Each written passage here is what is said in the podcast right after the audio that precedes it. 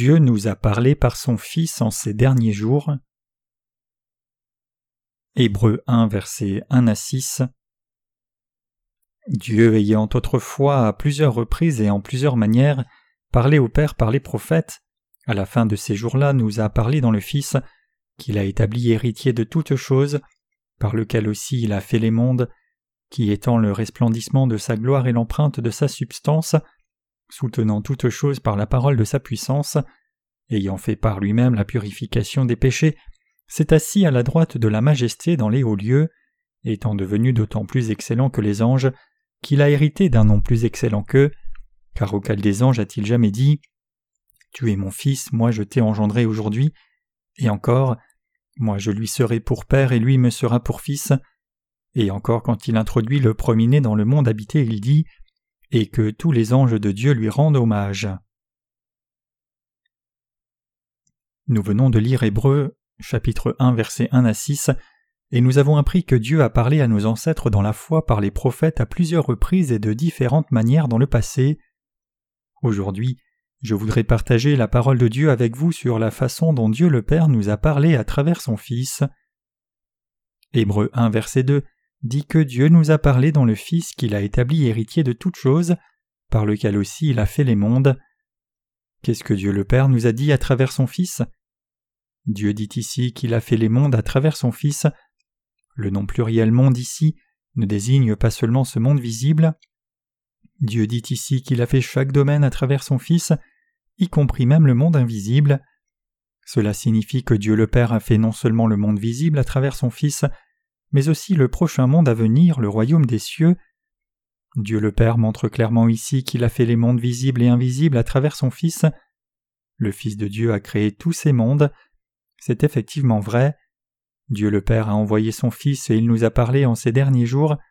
Nous devons d'abord réfléchir à la grandeur de la puissance de Jésus-Christ, puis nous devons méditer sur la signification de notre existence en comparaison à Jésus. Connaissez-vous votre impuissance? Savez-vous combien vous êtes réellement impuissant? Chaque être humain est complètement démuni. Aucun être humain ne peut rien accomplir de lui-même. C'est encore plus vrai au sujet du salut des péchés. Il n'y a rien que l'homme ne puisse faire lui-même pour le salut de son âme. En dépit de cela, nous humains tendons à penser que nous puissions tout faire nous-mêmes. Mais c'est une illusion. Vous et moi savons très bien que nous ne pouvons rien faire de nous-mêmes pour recevoir la rémission des péchés et c'est seulement quand nous réalisons notre désespoir que nous pouvons complètement nous appuyer sur la grâce de Dieu pour être sauvés, donc Dieu voulait réellement nous enseigner ce fait. L'on dit que Napoléon a fait la remarque un jour Le mot impossible n'est pas dans mon dictionnaire. Mais quelle est la cause de la mort de Napoléon? Il n'est pas mort d'une blessure grave, mais il est mort d'une infection virale. Napoléon était arrogant au point de déclarer que le mot impossible n'était pas dans son dictionnaire mais il a été infecté par un virus puis est mort de fièvre. Même si le virus était si petit qu'il n'était même pas visible à ses yeux, il n'est pas rare que des gens célèbres soient victimes de petits germes et souffrent désespérément jusqu'à la mort. Quand nous regardons de telles choses, nous nous rappelons une fois encore qu'il n'y a effectivement rien que nous humains puissions faire par nous-mêmes. Il y a juste quelque temps, j'ai reçu un appel téléphonique de la sœur Park dans la conversation téléphonique, cette sœur m'a informé que son beau-frère avait été tué récemment dans un accident de voiture avec délit de fuite, et elle m'a demandé de prier pour que le coupable soit poursuivi en justice. Veuve d'un seul coup, sa sœur est allée à la police pour porter plainte, mais cela n'a produit aucun résultat. Le policier chargé du dossier n'a pas été utile du tout. Même si sa sœur a expliqué tout ce qu'il fallait sur l'accident, y compris la couleur de la voiture impliquée dans l'accident et les circonstances de la collision, elle n'a eu aucune indication que le cas serait résolu rapidement. J'ai rencontré l'un des enquêteurs, mais il était si dur que j'avais l'impression de parler à un voyou. Rien ne peut s'accomplir si Dieu n'agit pas. Il n'y a effectivement rien que l'homme puisse faire de lui-même. Le beau-frère de la sœur Park a été heurté par une voiture et tué sur le coup en essayant de prendre un taxi, alors que lui et sa femme sortaient pour dîner et fêter son anniversaire. Une fois encore, cette histoire nous montre que nous sommes complètement impuissants par nous-mêmes. Réfléchissez encore. Y a-t-il quelque chose en quoi nous serions bons? En réalité, il y a difficilement quelque chose que nous puissions faire tout seuls. Quelqu'un qui digère bien la nourriture le fait fondamentalement parce que son estomac est en bonne santé. Si vous avez un problème de digestion de la nourriture comme moi, vous ne pouvez même pas manger ce que vous voulez, il n'y a rien que nous puissions faire de nous-mêmes. De plus, nous humains devons réaliser qu'il n'y a personne qui puisse se sauver lui-même du péché. C'est à partir du moment où nous réalisons cela que nous pouvons revêtir la grâce du salut donné par Dieu, et par la providence du salut de Dieu, nous pouvons découvrir le vrai évangile du salut. Par contre, ceux qui pensent qu'ils peuvent toujours faire quelque chose par eux-mêmes ne peuvent pas rencontrer le Dieu de toute justice non plus. Même si ces gens qui ont leur propre justice découvrent la justice de Dieu, ils ne peuvent pas reconnaître combien elle est importante. C'est le diable qui nous incite à nous appuyer sur nos propres biens et capacités en nous disant Tu peux tout faire, tout est possible, tu dois juste te tenir sur tes deux pieds. Satan nous dit que nous pouvons faire tout et n'importe quoi si nous essayons suffisamment. Mais réfléchissez encore pour voir si nous pouvons réellement accomplir quelque chose par notre propre force. Que pourrions-nous faire par nous-mêmes pour expier nos péchés? Que pourrions-nous faire d'autre que croire dans l'évangile de l'eau et l'esprit qui constitue la justice de Dieu? Nous ne pouvons réellement rien accomplir en nous appuyant juste sur notre propre force. Quel âge avez-vous maintenant? Certains d'entre nous ici ont presque cinquante ans, et s'il est réellement vrai que nous puissions accomplir quelque chose par nous-mêmes, ne devrions-nous pas avoir réalisé quelque chose à ce jour? Si nous avions pu faire tout ce que nous avions décidé de faire, alors n'aurions-nous pas réalisé nos rêves à un certain point à ce jour? Vous aussi aviez un rêve d'enfance. Si vous aviez le pouvoir d'amener ce rêve à la réalité, ne l'auriez-vous pas réalisé entièrement maintenant? Supposons que nous vivions soixante-dix ou quatre-vingts ans et que nous ayons le pouvoir de faire tout ce que nous voudrions faire, n'y aurait-il pas quelque chose que nous aurions accompli avant de quitter ce monde? Ce n'est pas le cas cependant. Qu'ont dit les hommes sages du passé N'ont-ils pas dit que même s'ils étaient pleins d'ambition durant toute leur vie, ils n'auraient rien accompli à la fin? Et n'ont-ils pas dit qu'ils étaient aussi impuissants? Ils ont dit que chacun doit réaliser qu'il n'y a rien qu'il puisse faire de lui-même. Il est alors encore plus impossible à quiconque d'expier ses propres péchés lui-même. Mes chers croyants, pouvez-vous devenir riche dans ce monde juste parce que vous voulez devenir riche? Pouvez-vous assurer votre santé juste parce que vous voulez être en bonne santé? Pouvez-vous vivre éternellement juste parce que vous désirez ne jamais mourir mais vivre pour l'éternité? Même les choses que nous pensons tous pouvoir faire ne peuvent pas s'accomplir si quelque chose va même un peu de travers. Nous devons reconnaître ce fait. En d'autres termes, il n'est pas juste devant Dieu de penser que nous puissions tout faire par nous-mêmes. Donc la première chose que nous devons réaliser, c'est que notre rémission des péchés ne peut pas s'obtenir par des doctrines chrétiennes fabriquées par des hommes. En particulier, il est encore plus impossible d'expier nos péchés par des prières quotidiennes de repentance. C'est pour cela que la Bible dit dans le passage des Écritures d'aujourd'hui que Dieu nous a parlé dans ces derniers jours par son Fils. Ainsi nous pouvons recevoir la rémission des péchés seulement en nous confiant dans la justice de Dieu et par la foi. En nous confiant dans les doctrines humaines du christianisme, nous ne pouvons expier aucun de nos péchés du tout. Bien que nous humains pensions que nous pourrions expier nos péchés nous-mêmes, c'est en réalité impossible. À moins de croire dans l'évangile de l'eau et de l'esprit qui constitue la justice de Dieu, nous sommes absolument incapables d'expier nos péchés. Nous devons admettre devant Dieu que nous sommes incapables de faire quoi que ce soit nous-mêmes. Reconnaissant clairement qu'aucune force humaine qui soit ne pourrait nous aider à expier nos péchés, nous devons plutôt nous confier dans l'évangile de l'eau et de l'esprit. Nous devons reconnaître que nous sommes impuissants tout seuls pour expier nos péchés. Ceux qui connaissent et croient la justice de Dieu doivent admettre combien ils ont été démunis durant tout ce temps. Cependant, chacun est prompt à penser qu'il puisse vraiment faire quelque chose. Bien que les gens disent qu'il n'y a rien qu'ils puissent faire d'eux-mêmes, chacun est pleinement convaincu de pouvoir vraiment faire quelque chose. Étant donné le fait qu'il n'y a rien sur terre qui ait jamais été accompli par nous-mêmes, comment pourrions-nous faire quelque chose à propos de la rémission des péchés?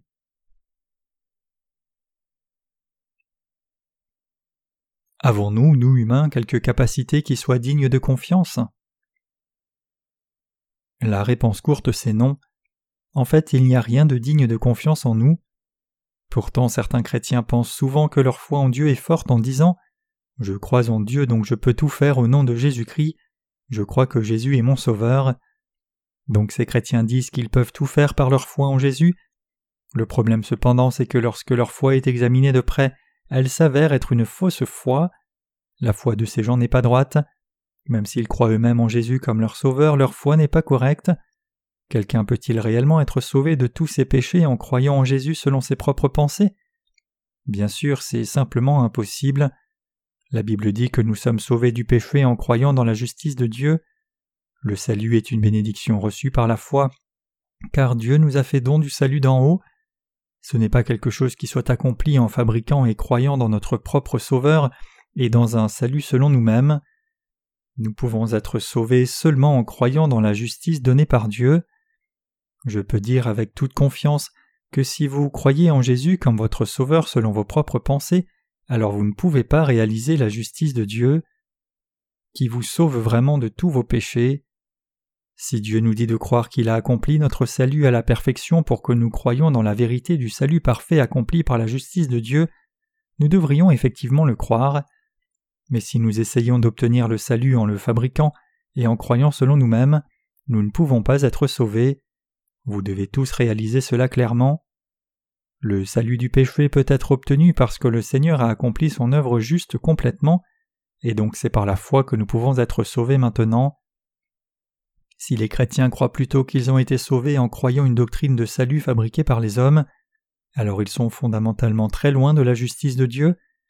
Si nous pensons que nos péchés sont expiés par une telle doctrine de salut de fabrication humaine, alors nous penserons également que même ceux qui ne connaissent pas la justice de Dieu pourraient aussi être sauvés. Cependant, le vrai salut de nos péchés n'est pas le salut du pardon par une quelconque doctrine chrétienne, mais c'est celui qui s'obtient en croyant dans l'évangile de l'eau et de l'esprit, accompli par la justice de Dieu. Que votre foi soit bonne ou mauvaise dépend de ce sur quoi vous vous appuyez pour bâtir votre foi. Si vous vous êtes appuyé sur quelque chose d'autre que la justice de Dieu, alors votre foi est vaine. Bien sûr, vous pouvez prendre toute décision sur la base de votre propre discernement, cependant, votre discernement n'est pas parfait, car il peut toujours se tromper. Les chrétiens d'aujourd'hui ont dévié du salut donné par Dieu comme cela parce qu'ils ont mis trop de confiance dans leurs propres pensées. Ainsi ce n'est pas en croyant des doctrines chrétiennes que nous avons été sauvés, mais c'est parce que notre Seigneur nous a sauvés de tous nos péchés par l'évangile de l'eau et de l'esprit que nous avons été sauvés en croyant la vérité.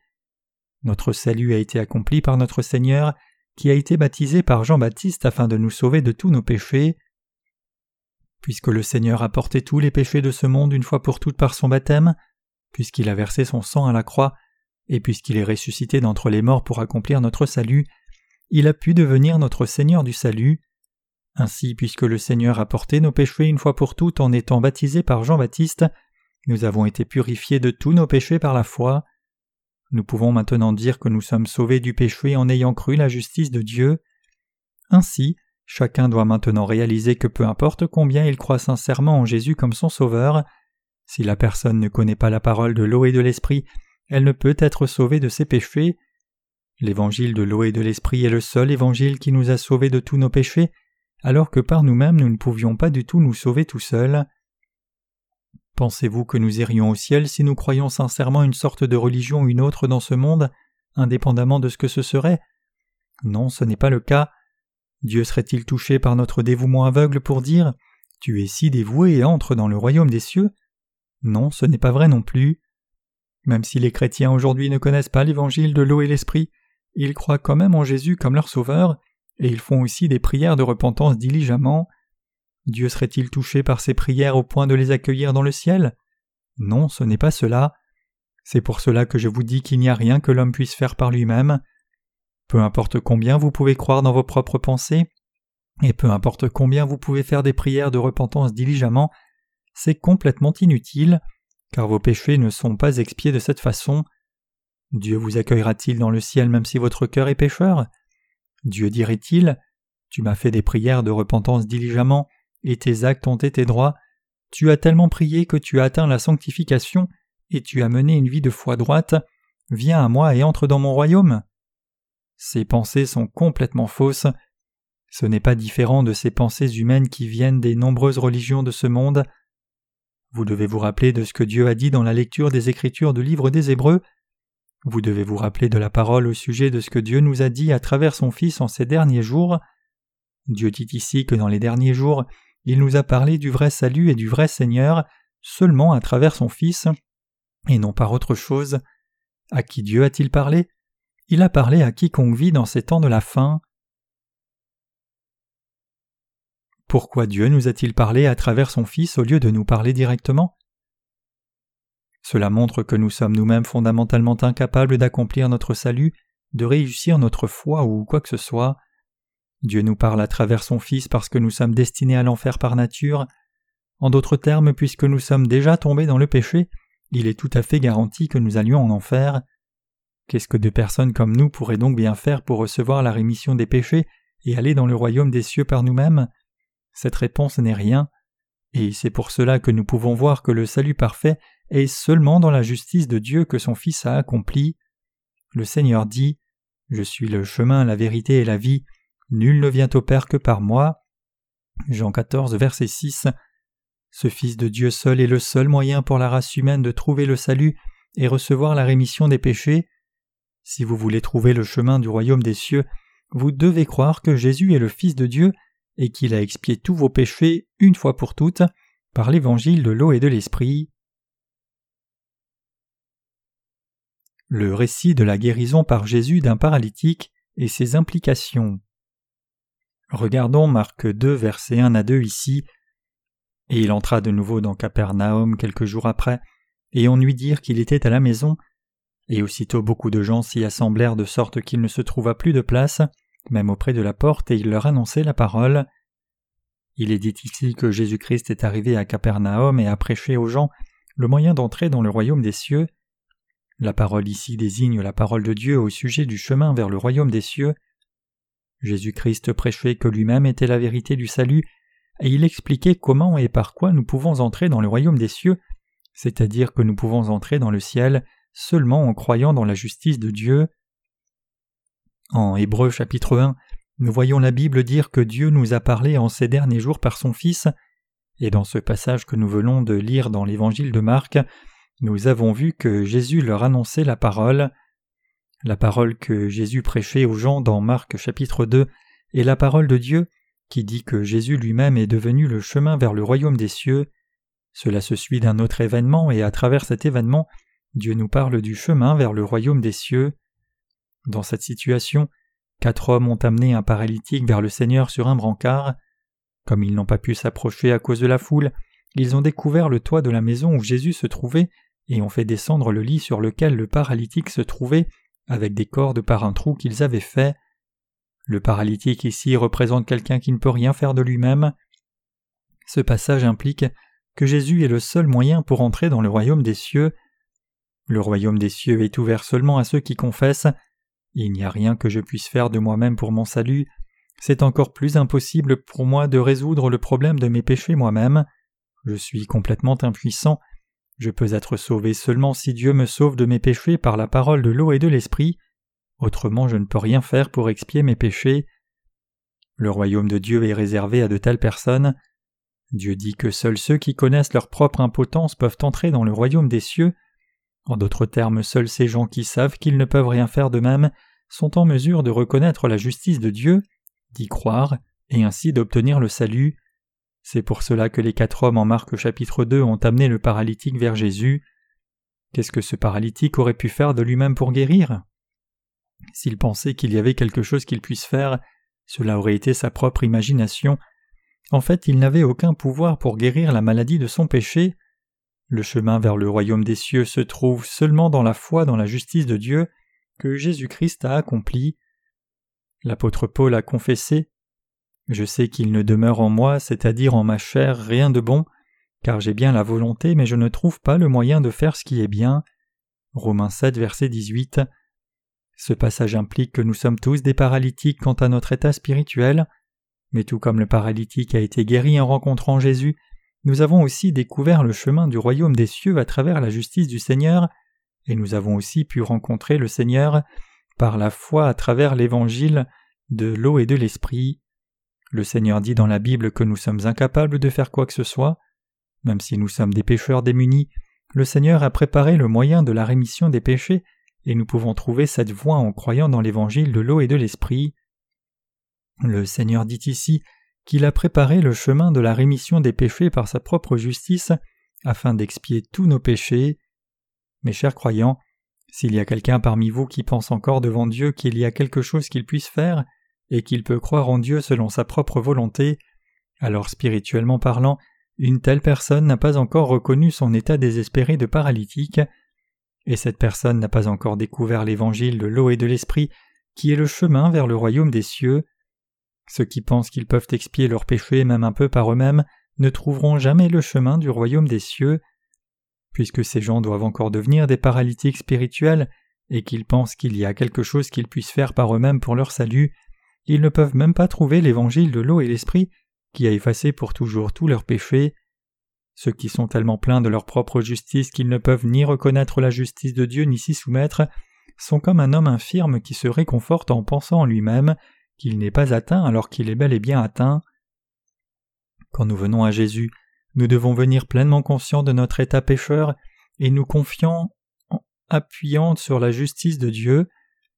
Si nous reconnaissons réellement que nous sommes des paralytiques spirituels, nous devrions dire Seigneur, même si je pense que je peux faire quelque chose, il n'y a en fait rien que je puisse faire. Seigneur, sauve-moi de tous mes péchés. Je meurs de cette maladie du péché. Je ne peux rien faire pour expier mes péchés moi-même. Seigneur, veuille me guérir par ta justice. Seul quelqu'un qui fait une telle confession devant Dieu peut être guéri de cette maladie du péché? Seigneur, je suis un pécheur si dépravé que je ne peux pas entrer dans le royaume des cieux. Il n'y a rien que je puisse faire pour expier mes péchés, si ce n'est croire dans l'évangile de l'eau et de l'esprit. Ainsi ceux qui s'appuient sur la justice du Seigneur et viennent dans sa présence par la foi peuvent recevoir la rémission des péchés par cette foi et entrer dans le royaume des cieux.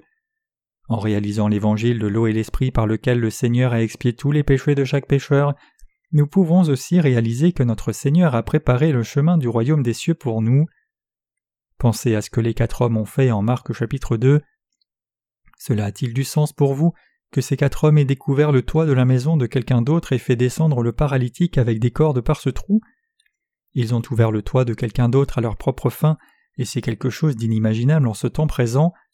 Nous croyons en Jésus comme notre Sauveur, mais réalisez-vous combien notre foi peut être mélangée à toutes sortes de pensées charnelles? Quand nous lisons un journal, notre pensée est occupée par les nouvelles, et quand nous lisons un magazine, nos pensées sont attirées vers ce qui est dans le magazine. Les pensées charnelles peuvent continuer de se frayer une place dans nos cœurs. C'est pour cela que nous devons enlever les pensées charnelles de nos cœurs. L'on est sauvé seulement quand on enlève les pensées charnelles et croit dans l'évangile de l'eau et de l'esprit qui parle de la justice de Dieu. C'est seulement quand vous repoussez vos pensées charnelles que vous pouvez dire Oui Seigneur, tu as raison, quand Dieu vous dit qu'il a préparé le chemin vers le royaume des cieux. Si votre pensée est pleine de choses charnelles, alors peu importe combien on vous prêche la parole de Dieu, le salut ne peut pas entrer parce qu'il est bloqué par vos propres pensées. En d'autres termes, quand quelqu'un est plein de pensées charnelles et se dit qu'il peut faire quelque chose de lui-même, le salut par la justice de Dieu reste hors de sa portée. Mes chers croyants, si vous voulez vraiment saisir le chemin vers le royaume des cieux, vous devez complètement écarter toutes vos pensées charnelles. Pour ce faire, vous devez d'abord réaliser ce qu'est réellement la justice de Dieu, plutôt qu'essayer d'établir votre propre justice humaine. En comparaison à la justice de Dieu, la justice de l'homme est comme un tas de saleté. Isaïe 64, verset 6. Il est facile de penser Je connais certaines choses, je peux faire quelque chose, je suis différent des autres, je suis quelqu'un de spécial. Toutes ces pensées fausses doivent être enlevées. Combien connaissons-nous réellement la justice de Dieu? Sans comprendre et croire l'évangile de l'eau et de l'esprit, personne ne peut dire qu'il sache quoi que ce soit de la justice de Dieu. Job pensait qu'il connaissait Dieu mieux que personne, mais Job a confessé que c'est seulement quand il a rencontré une difficulté débordante qu'il a vu Dieu de ses yeux, dont il n'avait qu'entendu parler de ses oreilles jusqu'alors. Quand Job a dit connaître Dieu, il ne le connaissait pas réellement, mais quand il a réalisé combien il était mauvais, il l'a finalement rencontré. En Marc chapitre 2, quand les quatre hommes essayant d'amener le paralytique vers Jésus n'ont pas pu s'approcher de lui à cause de la foule, ils ont ouvert le toit et fait descendre le paralytique par le trou. La plupart des gens assemblés là ne voyaient que leur propre désir de la chair, cela implique que nous ne pouvons pas rencontrer le Seigneur avec nos propres pensées charnelles qui bloquent le chemin vers lui, et donc nous devons rejeter ces pensées et écouter attentivement la voix de Dieu qui nous parle de notre salut à travers son Fils. Si quelqu'un croit en Dieu selon ses propres pensées charnelles et les écoute à la place de la parole d'évangile de l'eau et de l'esprit qui est la parole de Dieu, la parole de Dieu qui est donnée par le Fils de Dieu, alors le problème devient encore plus grave. Il y avait beaucoup de gens assemblés autour de Jésus et il n'y avait pas de place pour que quelqu'un puisse entrer. Alors ceux qui avaient réellement besoin de Jésus sont montés sur le toit de la maison où Jésus prêchait au sujet du royaume des cieux. Cependant beaucoup de gens assemblés là étaient pleins d'envie, cherchant à obtenir des choses matérielles de la part de Jésus.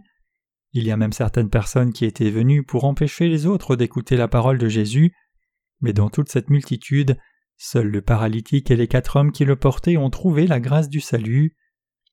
Nous croyons en Jésus comme notre Sauveur, mais si nous croyons selon nos propres pensées, alors même cette foi que nous avons sera finalement vaine. Si vous croyez le Sauveur selon vos pensées charnelles, vous deviendrez un hypocrite. La foi dans la justice de Dieu ne peut donc pas être obtenue aussi longtemps que vous croyez au Sauveur selon vos propres pensées charnelles. Si vous continuez de croire comme cela, vous serez finalement jeté dans une telle confusion que vous ne serez même pas certain d'avoir été sauvé du péché ou pas.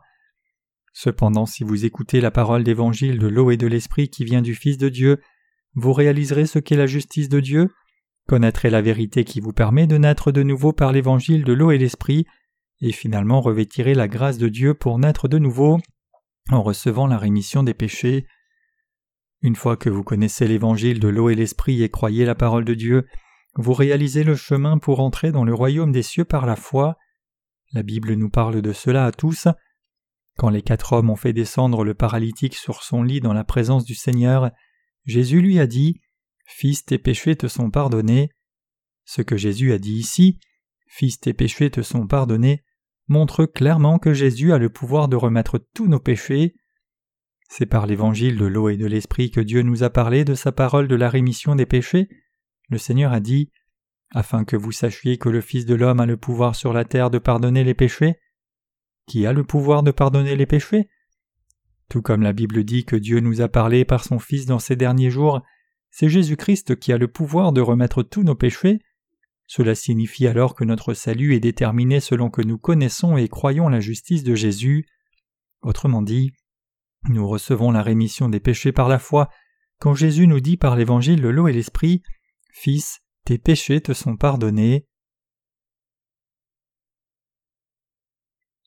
Nous ne pouvons pas recevoir la rémission des péchés inconditionnellement juste parce que nous croyons en Jésus comme notre Sauveur. Quand Jésus nous dit Fils, tes péchés te sont pardonnés, la rémission des péchés se reçoit par la foi seulement si nous savons par quel évangile Jésus nous parle. Le Seigneur en parle en Matthieu chapitre 7 aussi quand il dit ce ne sont pas tous ceux qui me disent Seigneur, Seigneur qui entreront dans le royaume des cieux, mais celui-là qui fait la volonté de mon Père dans le ciel. Matthieu 7, verset 21.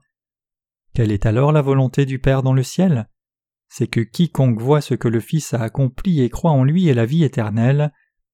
Bien que beaucoup de chrétiens pensent qu'ils vont entrer dans le ciel inconditionnellement s'ils croient juste en Jésus comme leur Sauveur, en réalité, le salut s'obtient seulement quand on croit dans la justice de Jésus. Quand nous venons à Jésus, en d'autres termes, nous pouvons recevoir la rémission des péchés par la foi seulement si Jésus dit par l'évangile de l'eau et de l'esprit Fils, vos péchés vous sont pardonnés. Quand les gens ont entendu Jésus dire que les péchés du paralytique étaient pardonnés, certains scribes ont pensé Qui est cet homme pour dire de telles choses? C'est du blasphème. Qui peut dire de telles choses si ce n'est Dieu seul? Mais sachant ce qui était dans leurs pensées, Jésus leur dit est-il plus aisé de dire au paralytique tes péchés te sont pardonnés, ou de dire lève-toi, prends ton lit et marche? Jésus voulait que les scribes sachent que le Fils de l'homme avait le pouvoir sur terre de pardonner les péchés? Le Seigneur dit alors au paralytique Je te le dis, lève-toi, prends ton lit et rentre chez toi. Marc 2, verset 11. La Bible continue en disant Immédiatement il se leva, prit le lit et sortit en présence de tous, de sorte qu'ils furent étonnés et glorifiaient Dieu en disant nous n'avons jamais vu une chose pareille. Marc 2, verset 12. Qu'a dit Jésus aux scribes ici? Il leur a dit Est-il plus aisé de dire aux paralytiques Tes péchés te sont pardonnés ou de dire Lève-toi, prends ton lit et marche? Les gens de l'époque et les chrétiens d'aujourd'hui aussi auraient voulu que Jésus guérisse complètement le paralytique, mais il y a un pouvoir encore plus grand que ceci c'est le pouvoir d'expier nos péchés dans nos cœurs entièrement. Jésus a dit au paralytique Fils, tes péchés te sont pardonnés. c'est quelque chose que les gens de l'époque ne pouvaient même pas s'attendre à entendre de Jésus. Dans leur pensée charnelle, c'était un miracle étonnant et inimaginable que Jésus puisse remettre les péchés de quelqu'un seulement par sa parole.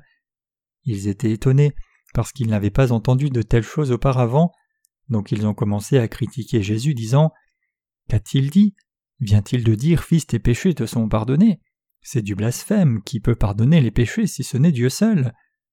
Jésus savait cela, donc il leur a dit qu'il était le Fils de Dieu, qui était venu sur la terre incarné dans l'air chair d'un homme, et donc il avait le pouvoir d'expier tous les péchés de la race humaine sur la terre une fois pour toutes, et qu'il avait fait cela lui-même.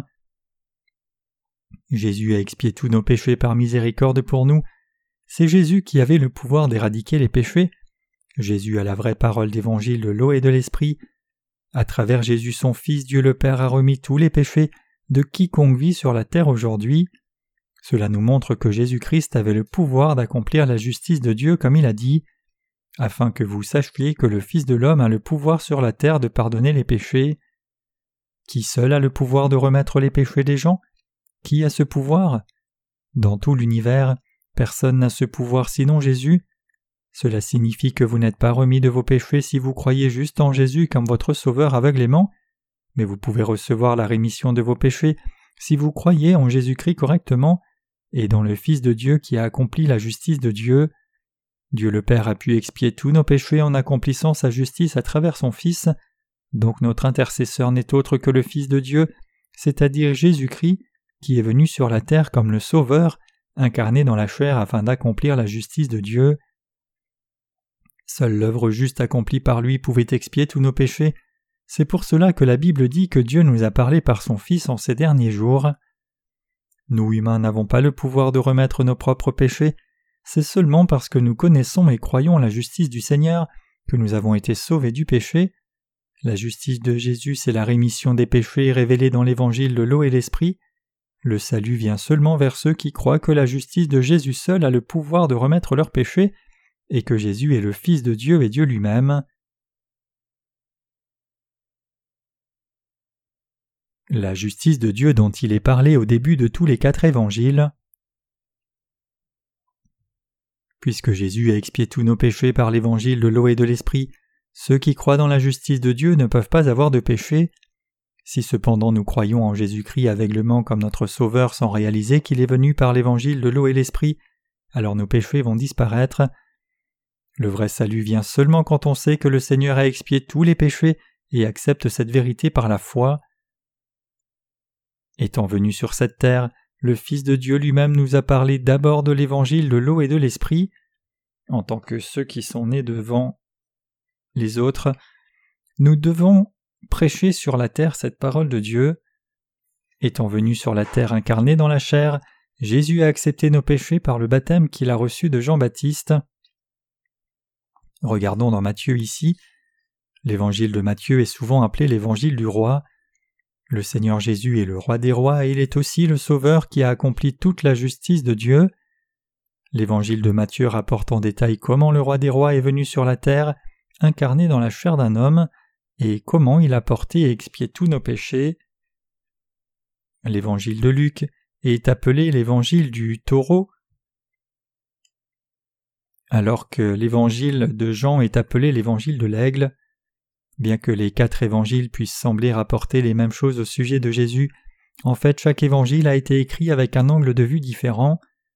De différentes façons et formes les Écritures révèlent la vérité en détail, expliquant comment Jésus-Christ a accompli la justice de Dieu quand il est venu sur la terre, et comment il a expié tous nos péchés. Parmi ceux-là, l'évangile de Matthieu explique en détail comment Jésus-Christ le roi est venu sur la terre incarné dans la chair d'un homme, et comment il a porté les péchés de la race humaine, et comment il les a tous expiés. Son explication est centralisée sur la façon dont le roi des rois a pris tous les péchés de son peuple et les a tous expiés. Il est écrit en Matthieu 1 versets 21 à 23 Et elle enfantera un fils et tu appelleras son nom Jésus, car c'est lui qui sauvera son peuple de leurs péchés. Or tout cela arriva afin que fût accompli ce que le Seigneur a dit par le prophète disant Voici la Vierge sera enceinte et enfantera un fils, et on appellera son nom Emmanuel, ce qui interprété signifie Dieu avec nous. Le Fils de Dieu est venu dans le monde incarné dans la chair et il est devenu un homme parmi nous. Le but dans lequel le Seigneur est venu sur la terre dans la chair d'un homme est clairement révélé dans le passage ci-dessus, c'est pour sauver son peuple de leurs péchés. Il est écrit ailleurs en Matthieu 3 verset 13 Alors Jésus vint de Galilée vers Jean au Jourdain pour être baptisé par lui.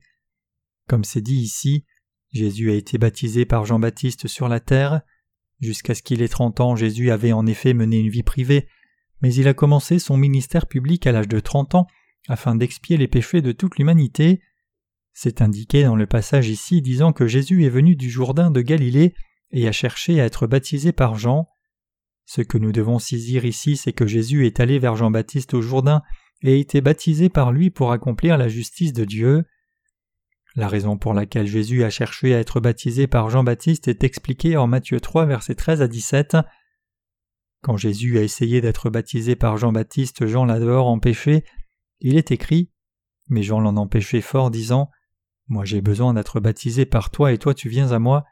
Et Jésus répondant lui dit Laisse faire maintenant, car ainsi nous est convenable d'accomplir toute justice. Alors il le laissa faire. Matthieu 3, versets 14 à 15.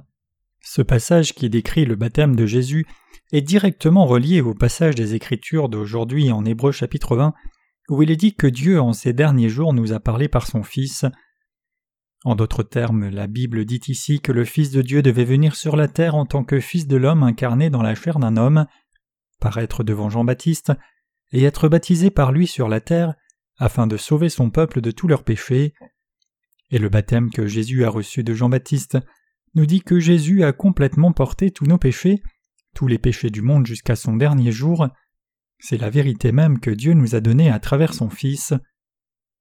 Jésus-Christ s'est volontairement fait baptiser par Jean-Baptiste, mais puisque Jésus n'avait jamais commis aucun péché, ni n'avait aucun péché, il n'avait pas besoin d'être baptisé par Jean-Baptiste pour son propre compte. Jésus est le Fils de Dieu qui n'a jamais commis aucun péché, et il est aussi le Sauveur qui a créé toutes choses. Pas une seule fois il n'a commis de péché devant Dieu le Père ou un être humain dans ce monde. Au contraire de nous, il n'a jamais péché même inconsciemment, donc il n'avait aucun besoin d'être baptisé par Jean-Baptiste pour expier ses péchés, puisqu'il n'avait pas de péché du tout. En dépit de cela, Jésus a été baptisé par Jean-Baptiste pour accomplir la justice de Dieu. Ici nous devons comprendre l'arrière-plan de l'apparition de Jean-Baptiste et son ministère. La raison pour laquelle il a baptisé Jésus dans l'eau et qu'il obéissait au commandement de Jésus afin d'accomplir la justice de Dieu, c'était la volonté de Dieu le Père. Jean-Baptiste était le dernier prophète du temps de l'Ancien Testament envoyé par Dieu, et il était aussi serviteur de Dieu. Pendant environ quatre cents ans avant que Jésus ne naisse sur la terre, Dieu n'avait envoyé aucun prophète au peuple d'Israël, c'est-à-dire qu'il n'avait envoyé aucun serviteur. Cette période pendant laquelle il n'y avait pas de serviteur de Dieu est appelée l'âge intermédiaire entre l'Ancien et le Nouveau Testament. Au temps de Malachie, les sacrificateurs de Dieu étaient déjà tellement corrompus qu'ils ne lui offraient même plus de sacrifices corrects. Ils n'observaient même pas les prérequis basiques des rites sacrificiels. Pire encore, ils adoraient ouvertement d'autres dieux devant Yahweh. C'est dans un tel moment que Dieu a envoyé Jean-Baptiste sur cette terre. Apparaissant devant le peuple d'Israël, Jean-Baptiste a commencé à crier au désert Repentez-vous, race de vipères Si vous ne vous repentez pas, Dieu vous retranchera et vous jettera au feu, tout comme la hache est portée à la racine des arbres. Ne dites pas des lèvres que vous croyez en Dieu, mais abandonnez votre idolâtrie. Changez vos actes, retournez à Dieu et croyez en lui sincèrement. L'Éternel Dieu est votre Dieu. Entendant cette foi, les gens d'Israël ont commencé à se repentir et revenir à Dieu. Le peuple choisi de Dieu a finalement commencé à tourner son cœur vers lui après un long temps d'idolâtrie, disant Un serviteur de Dieu apparut. Que devrions-nous faire par rapport à nos péchés? Donc ils sont venus vers Jean-Baptiste pour être baptisés dans le désir de faire quelque chose à propos de leurs péchés. L'évangile de Marc dit que les gens ont été baptisés comme symbole de la repentance. Que s'est-il passé finalement? Nombreux Israélites ont tourné leur cœur vers Dieu. Dieu dit que ce Jean-Baptiste est Élie qu'il avait promis d'envoyer dans le Nouveau Testament. Au jour d'Élie, le peuple d'Israël adorait Baal et Astarté, mais Élie les a ramenés en prêchant la volonté de Dieu pour eux. De même étant venu avec l'esprit d'Élie, Jean-Baptiste a aussi crié vers le peuple d'Israël qui adorait alors des idoles païennes pour qu'ils reviennent à Dieu, et les Israélites se faisaient baptiser par Jean-Baptiste dans l'eau comme signe indiquant leur promesse de se détourner du péché, se repentir et revenir à Dieu. Jésus a aussi été baptisé par Jean-Baptiste sur la terre, et en étant baptisé par Jean-Baptiste, Jésus a accompli l'œuvre de salut que Dieu a promise à travers tous ses serviteurs, accomplissant ainsi toute la justice de Dieu. En recevant ainsi le baptême de Jean-Baptiste en d'autres termes, le Seigneur a accompli la promesse de Dieu à l'humanité de porter tous les péchés du monde une fois pour toutes et de les expier tous. Jésus a fait cela parce que son peuple pouvait être libéré de ses péchés seulement s'il était baptisé par Jean-Baptiste et y portait ainsi tous les péchés. C'est pour cela que Jésus a cherché volontairement à être baptisé par Jean-Baptiste. Ainsi le baptême de Jésus est si crucial pour que nous tous recevions la rémission des péchés. Aujourd'hui cependant il y a trop de chrétiens qui ne croient pas que Jésus a accompli la justice de Dieu en étant baptisé par Jean-Baptiste. Ils disent que tout ce qui compte c'est qu'ils croient en Jésus comme leur sauveur et qu'il n'y a pas besoin d'avoir une telle connaissance détaillée pour chacun. Cependant pour ces chrétiens qui ne sont pas nés de nouveau, leur foi est telle que même lorsqu'ils croient en Jésus, leurs péchés continuent de s'empiler dans leur cœur, lorsque leurs actes manquent même un peu de perfection. De nos jours, même parmi ceux qui professent croire en Jésus ardemment comme leur sauveur, nous voyons trop de gens dont le salut est ébranlé lorsqu'ils réalisent la faiblesse de leurs actes. Mais nous devons saisir ici que lorsque nous entendons la voix de Dieu qui nous parle par son Fils, nous pouvons réaliser la justice de Jésus, être sanctifiés par la foi et devenir complètement sans péché tout comme Jésus est complètement sans défaut. Vous devez aussi reconnaître qu'il est absolument impossible de devenir sans péché juste en croyant en Jésus de la façon dont vous avez envie. À moins que vous ne connaissiez la justice de Dieu et y croyiez, vous ne pouvez pas devenir une personne sans péché, peu importe combien vous essayez. Vous devez d'abord savoir clairement, à travers la justice de Dieu, comment le Fils de Dieu a porté les péchés de son peuple et les a expiés quand il est venu sur la terre incarné dans la chair d'un homme. C'est alors seulement que vous pouvez être vraiment libéré de vos péchés par la foi. C'est en comprenant le baptême de Jésus et le sang versé à la croix que l'on peut avoir la vraie foi qui sauve. Le problème cependant c'est que trop de chrétiens de nos jours ignorent cette vérité. Les saints de l'ère de l'Église primitive n'ignoraient pas le baptême que Jésus a reçu de Jean-Baptiste? Regardez aux épîtres de Paul, regardez un et Dieu Pierre, et un et deux trois Jean aussi.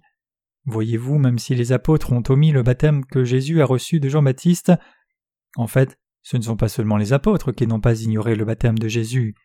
De l'époque apostolique au temps des pères de l'Église, aucun chrétien n'a jamais ignoré la justice de Jésus.